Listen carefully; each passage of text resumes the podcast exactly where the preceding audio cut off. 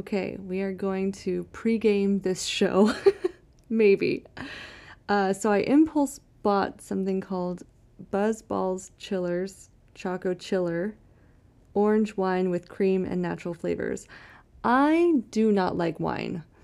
Uh, I saw the chocolate and I decided that was fantastic, but I didn't actually read that it was wine. So we're going to give this a shot.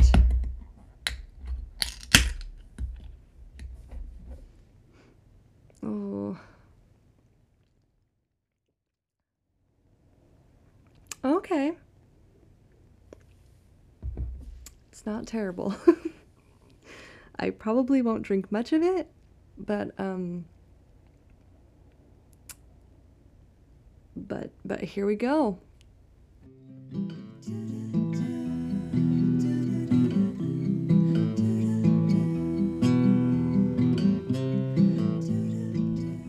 Welcome to Bold, a century of grace. I am Allie Barnes, I am your host, and this podcast is about my great great grandmother, Grace Walsworth Bates English, which may sound very boring to you, but I really hope that you find value in her story as I have. Let's, before we even get into her story, let's talk about the why. First off, why is this podcast called Bold A Century of Grace?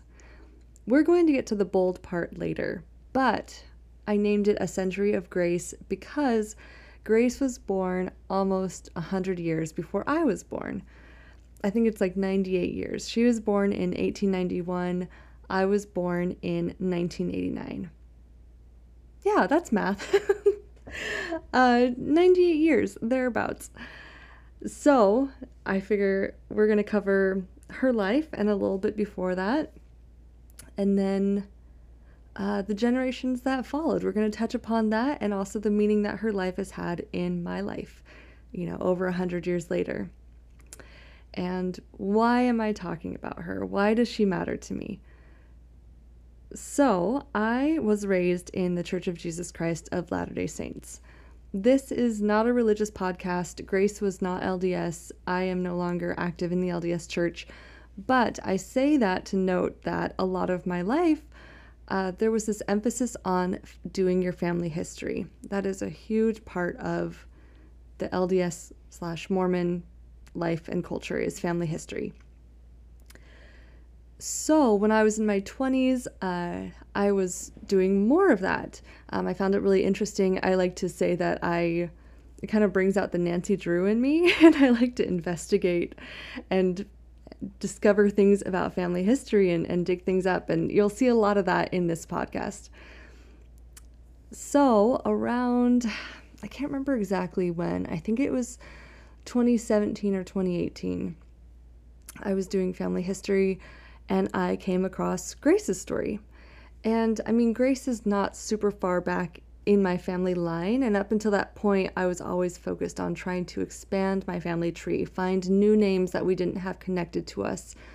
Grace, obviously, we knew about her because she only passed away in the 1970s. I grew up with my great grandmother, my grandma Mary, who was her daughter.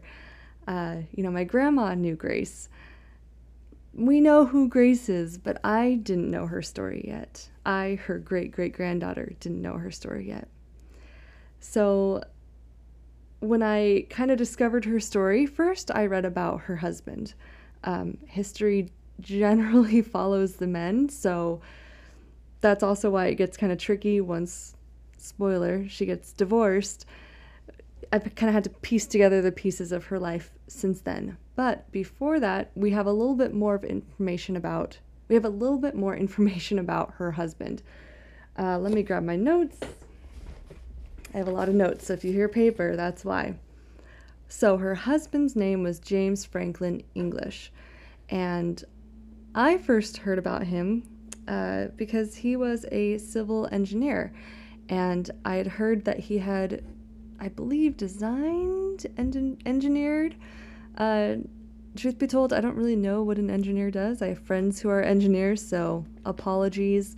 Uh, but he was involved with building roads in the Philippines and uh, this is my train of thought. Um, I think he did like the uh, Balboa Park, I think, um, which is in San Diego for the World Fair. Uh, he also the the thing that caught my eye is he did the roads in Bryce Canyon National Park in Utah, which is one of my favorite national parks, if not my favorite national park. And so I saw that and I was like, yes, this is my family. And then minutes later, I found out that while he was working on the, the roads in Bryce Canyon National Park, he met a gal who was over 20 years younger than he was. And then he left his wife and four children and ran off with her. And then I was mad. I got super defensive of Grace. I was like, I do not like this man. Sorry, apologies to my great great grandfather, James English. I'm sure you're fine. I don't know you. Um, but then I started seeing these similarities between my life and Grace's life, and also some patterns through the maternal line of my family. Patterns of uh, unhealthy relationships, divorce, abandonment, trauma, a lot of trauma through family lines. And learning more about Grace's story, and we'll get into that in the next couple episodes about even how her parents kind of saw these red flags and were like, do not marry this man, and tried to detract her from doing that. I saw those things mirrored in a relationship that I was in around that time this on again, off again, unhealthy relationship. And I think the people around me knew that it was unhealthy, but I was very much in love. I saw myself in grace, and it helped me become more self aware and also empowered to change my story, like Grace did. And we're going to see that through the podcast. So, before we even get into that, uh, ugh, another sip of my orange wine with cream. I don't like this. So, like I mentioned, after Grace's divorce, there's it's harder to find records of her. I have mostly gone by census records. I have mapped out, in my hands right now, is like a whole timeline that I built from like 1880 until like her death in 1979. It's it's a really big timeline. A lot of this information is taken from census records, marriage records, birth, death certificates. A lot of it you know, comes from official documentation, but of course that kind of is less when Grace and James split. I know I know that Grace went to California. That's basically what I have. I have census records, some addresses, a little bit of moving around, some little hints as to what her profession would have been. But there's really not a whole lot. I don't know how she was doing emotionally. I don't know how she funded her trip out to California alone with four children.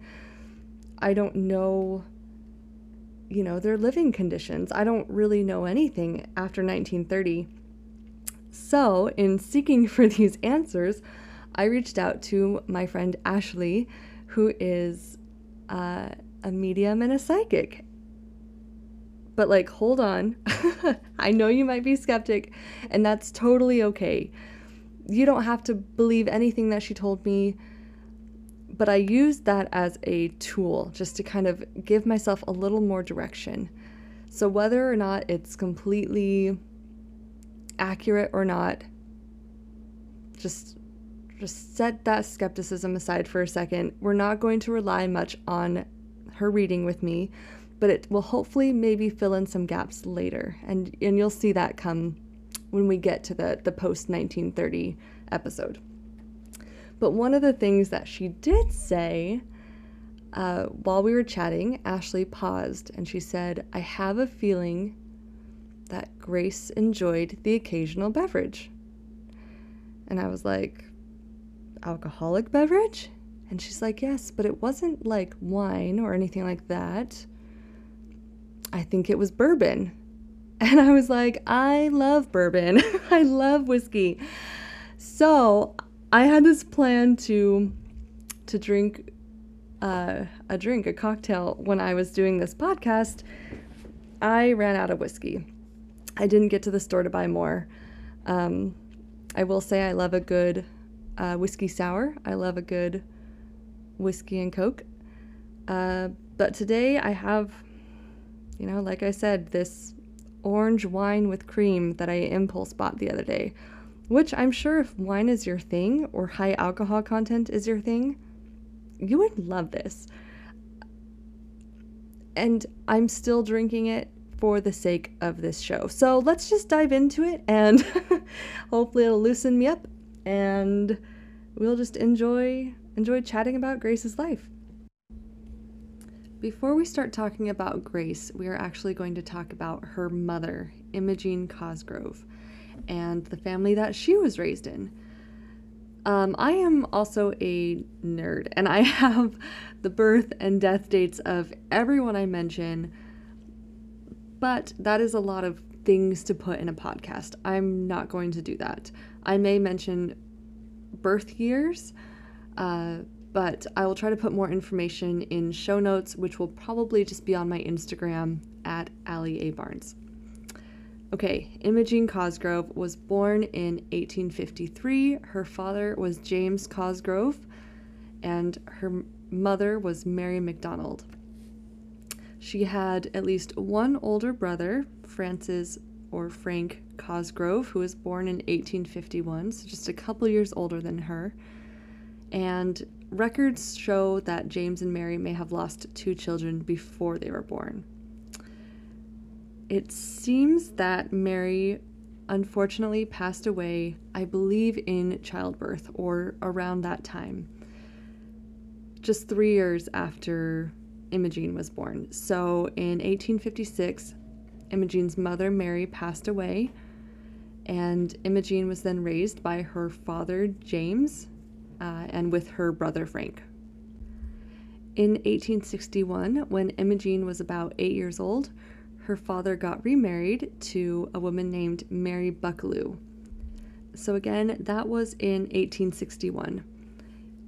In the 1880 census, uh, there were six children and one housekeeper, Evelyn Hedjoist, age 26, from Sweden, living in the Cosgrove household. There was Frank, age 28, Imogene, age 26, Henry B., age 18, James B., age 15, Nellie A., age 12, and Walter, age 7. So let's just step back really fast and think about Imogene's life so far. She lost her mother at the age of three. That's trauma. She was then raised by her father uh, with a brother there. So that's, I mean, dynamics. She's a young lady growing up surrounded by men uh, then got a stepmom when she was eight, and I'm hoping that those dynamics were good and happy and healthy. We don't know. You can't get that information from census records. But either way, that's a transition, and that is tough for, I think, even the healthiest and happiest of families. That's a hard transition. So she has gone through a lot in her family system thus far. So, continuing on, on September 22nd, 1886, Imogene, now age 33, married Wells Hammond Bates. Uh, Wells was born in 1845. Again, they got married in 1886. They had one surviving daughter, Grace Walsworth Bates, born in 1891. Before Grace was born, though, some stuff happened in their life. So we're going to step back once again and look at Imogene and Wells' life before they had Grace. So again, they were married in 1886. Uh, wait, let me get my notes. Ah, there we go.